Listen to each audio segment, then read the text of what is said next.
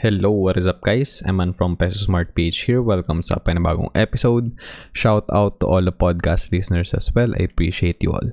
Today we're going to talk about Ginebra San Miguel Incorporated or yung stock code niya which is GSMI. But before that, check muna natin yung nangyari sa PSE and PSEI yesterday.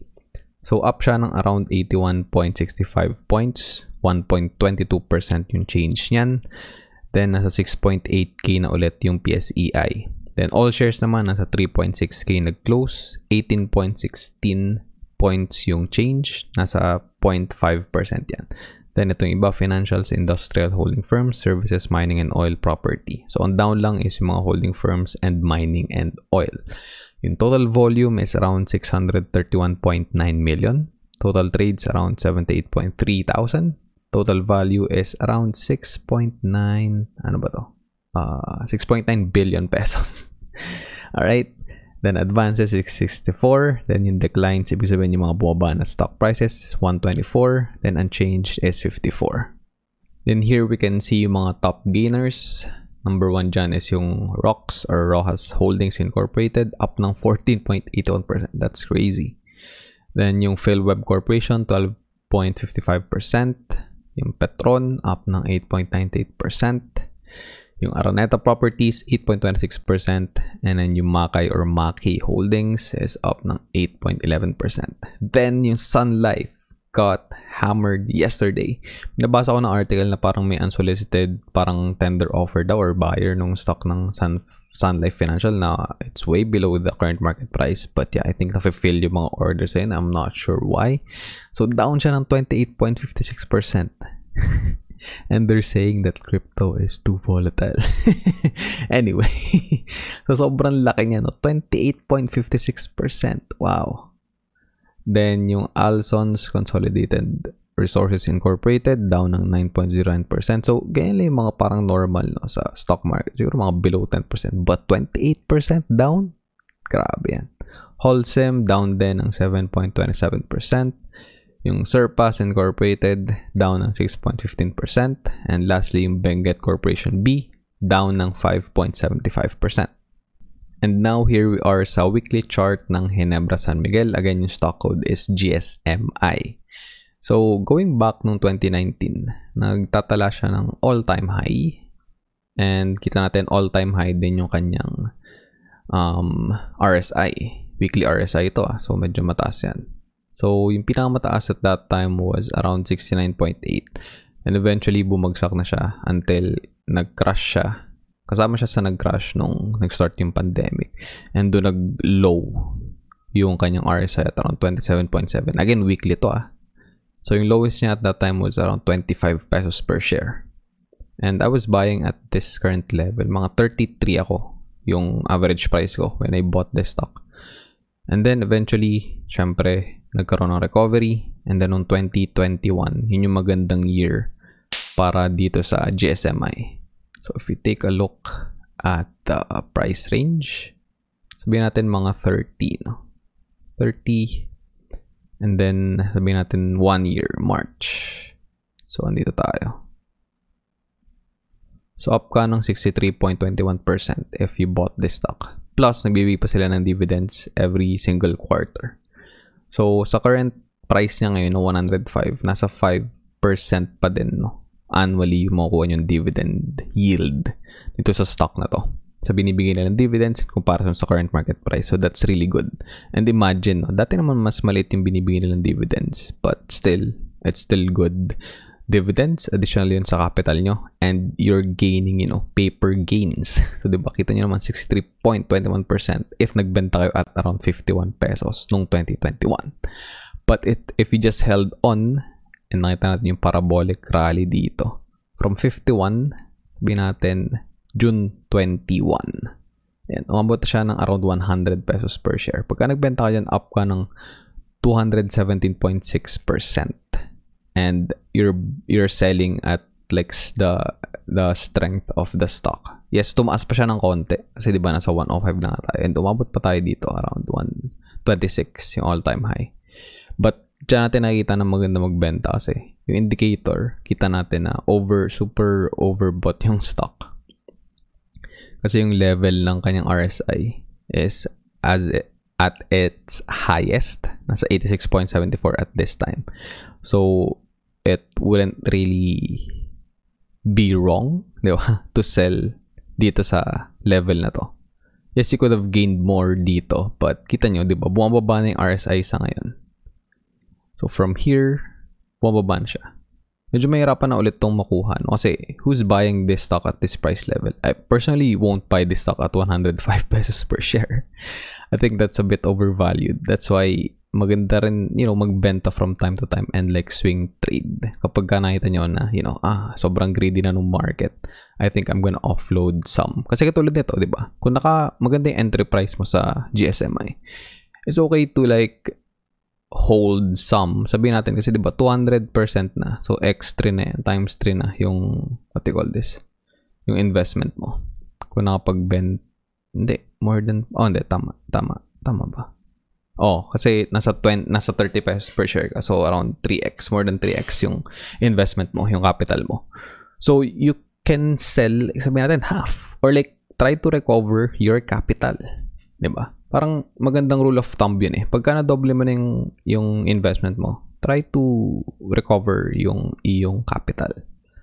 I mean, I'm not saying na that's what I'm doing exclusively kasi I still hold stocks and I still hold and have some conviction sa mga cryptocurrencies na hinahawakan ko. But it's also smart to take profits from time to time. Especially kapag, uh, for example, growth stock yung hinahawakan mo, di ba? Doesn't make sense to like hold hodl lang na hodl and not take profits. Kasi it's not giving you any additional capital. Puro paper gains yung nakuha mo, di ba? Like for example, it makes sense to just hold GMA7 and not take profits. Why? Kasi nabibigay sila ng consistent na dividends since 2008. They have never missed dividend payments since 2008 nung na-list sila dito sa PSE. But if you're we're talking about sabihin natin JFC, na yes, they're giving out dividends but it's trash, di ba? yung dividend yield is like 1%, 2%, even like less than 1% sometimes. Same thing with SM, di ba? Mga growth stocks yon. And it wouldn't make sense to just hodl it out until, you know, until until you die. Wag naman, di ba? But, but yeah, for, for a very, long time, I'm not saying that it's not good to hold it long term, but you still have to take profits. You have to secure your capital. Kasi that will give you more opportunity in the future. I'm not saying to day trade, but you have to be smart with your strategy. Kasi katulad nga nito, di ba? Nagkaroon ng parabolic run. Paano kung bumagsak siya ulit at at the at the levels nung pandemic, di ba? Sabihin natin, nandito tayo sa 105. Bumagsak siya at around 4, sabihin natin 45 na lang, no? You're down 56%. Di ba? eh, you could have like sold at 100 and you're up to 100 plus percent.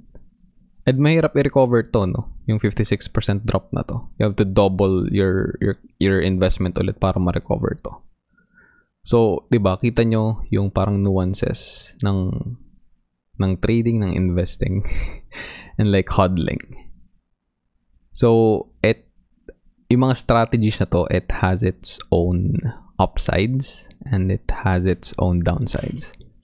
So, it's really up to you kung ano yung ina-apply mo na strategy and kung meron ka ba talaga conviction and if you really trust the asset that it will just go up. But, of course, lahat nung tumataas, magkakaroon ng correction yan, di ba? Laging magkakaroon ng correction kasi hindi hindi palaging pataas lang. That's impossible. you know, pagka iniisip mo na, ah, hindi, tataas lang ng tataas yung valuation ng asset to. Yes, that is true for in general sa mga markets. Sa stock market in general, tumataas lang talaga siya. Bitcoin in general, with time, it just goes up. But, yung mga short-term movements, yung mga dips, hindi natin may iwasan yan, yung mga corrections. Kasi kailangan, you know, parang kailangan mag-capitulate ng market, kailangan magkaroon ng correction, kailangan magkaroon ng accumulation phase para maka-entry ulit yung, for example, yung mga bulls, di ba? Yung mga naniniwala dun sa asset class. They have to re-enter the market para mag-ignite ulit yung move upwards. Kasi hindi pwedeng pataasan talaga ng pataas. Yes, there are phases like that. There are phases like that. Like katulad nito, di ba? Ever since um March of 2020, pataas lang yung GSMI until this point. Until nakuha yung kanyang all-time high na 126. But right now, it's it's going down. Diba? From 126, so sabihin natin, 126. You're down around 16%. Diba?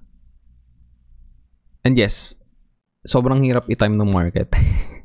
I mean, only a few people was able to sell at 126 and kita naman week lang yun.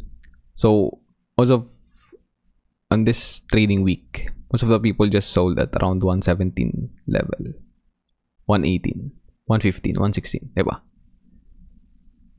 So, you have to follow your strategy. And of course, yung GSMI nga is nagbibigay din ng dividend. So, it's okay to just hold it. But, if for example, yung capital mo is like 100k, then di ba nga nag, ano siya, naging, uh, sabihin natin, 25. So, sige, sabihin natin, so, gawin natin sim- simple lang, no? Para hindi na ako mahirapan sa math. 25k yung iyong investment dito, and then 25 pesos ka din nakabili. Sabihin natin, sobrang galing mo tumime ng market, no? Nakabili ka ng 25 ng all-time low. Then, nakapag, nasa 100 level na tayo ngayon. Sabihin natin, di ba? 105, current market price. And then, inisip mo na, hindi, tataas pa. Just secure your 25k, right? Kasi you can deploy that capital to another stock. 'Di ba? Kasi pwede natin sabihin, hindi, hindi, sige, ride ko lang tong GME, eh, tong GSMI. 'Di ba? But, what if it goes down again? 'Di ba? Sayang yung opportunity to like take profits. And again, that opens up new doors or new opportunities for you to invest. Sabihin natin, oy, may, may isang undervalued na asset ngayon. Sabihin natin, GME7, di ba? Like, look at the weekly RSI. It's a 37. Pagka tingnan natin yung daily RSI, it's, it's in, it's garbage. Yung RSI is garbage. It's a 21. And almost two weeks nang ganito yung nangyayari. Di ba? Yes, pwede pa rin itong bumaba. It could just go down again to like below 10 pesos that is a possibility but it could also bounce back. Diba? And yung 25k na yun, pwede mong i-deploy ito sa stock na to. Or like any other stock, pwede kang, you know, sabihin natin, oh, sige, gusto kong bumili ng Bitcoin. What's happening now? It's, it's just trading sideways and yung RSI, kita nyo dito. Diba? Wala masyadong strength. In comparison dito, and in comparison dito. Diba? So, yun parang nagkakaroon ka lang ng different options if you take profit. And again, as I've said before, ang ganda ng mga opportunity with like stable coins. Kasi ang taas ng kanilang mga APY, APRs. So you're earning interest just by holding yung mga stable coins na yun. And that will give you around 10%, even sometimes in USD I think nasa 20 plus percent or more. Depende kung ano yung platform na ginagamit nyo. And that is technically free money that you can invest kapag nakuha mo na yung mga yield na yun that's why again I'm a big fan of dividend investing kasi I'm earning yield on an investment that I just hold yes, it's it's still volatile in comparison sa stablecoin na, you know, kaya nga siya stablecoin. Kasi just holding you know, cash. Parang cash lang din siya, but it's not really fiat cash.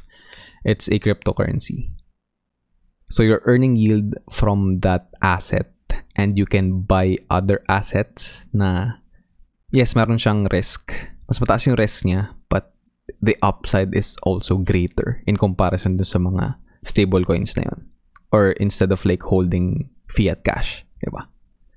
So same thing here. You can you can apply the same principle, and I hope I'm making sense. Okay, kasi what I'm saying, everything everything that I'm saying, it makes sense in my head, but sometimes for other people it doesn't make sense. But yeah, just let me know in the comment section if you have any questions, and uh, let's move on now sa financials itong GSMI. So yun, ito ay for 2021 na yung kanilang assets nag-increase from 10 billion. Tama ba? Yeah, currency in thousands. So, add lang ng 3 zeros or multiply to 1,000. Yeah, from 10.8 billion naging 13.2 billion. Total assets nag-increase din from 16 to 18.3 billion. Liabilities dagdagan ng around 200 million. Tama ba? Yes, yes, yes, yes, yes. And then retained earnings sila from 9.5 billion naging 12.6 billion. Stockholders equity since tumaas yung kanilang stock prices naging naging 11.5 billion from 9.4 billion. Book value per share from 29.62 to 40.23. Gross rev nila is tumaas from 36.2 billion to 42.5 billion. Kasi, di ba, 2020 kasi itong figures na to. So, maganda yung recovery nila netong 2021. Then, gross expense tumaas din ng around 5 billion. Income before taxes, 4 billion, naging 5.5 billion pesos. And yung kanilang net income after taxes, 2.7 billion nung 2020, naging 4.1 billion netong 2021. So, earnings per share from 9.46 naging 14.59. That is, that is a big jump. That's why nire-reflect din nito yung yung performance ng company sa stock prices. And sabi ko nga sa inyo, yung stock prices nila is comparable na or ka-level na ng SMC. which is at this level na rin or even siguro mas mataas na yung GSMI. Tingnan natin yung close. Yeah. Halos same na sila. 106 yung SMC. So, ba? Solid. And again, yung GSMI, maganda yung binibigay nilang dividends currently. Kasi may mga ganitong special na. Yung, I think, alin ba yung yung normal, I think, is yung piso. Then special yung 0.375. And this will yield you around 5.2, 5.1% on a yearly basis. So, di ba? Pretty solid. Even though yung risk nga is a bit high right now.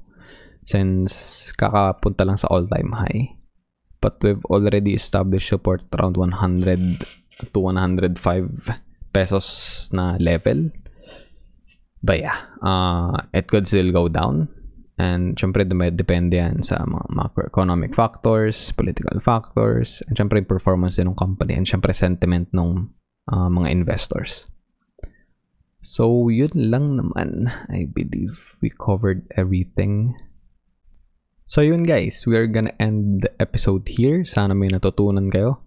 And if umabot kayo at the end of this video, thank you very much. I really appreciate you smash nyo rin yung like button kasi super nakaka-help yun sa ating YouTube channel. And subscribe ka na rin if you want more videos like this in the future.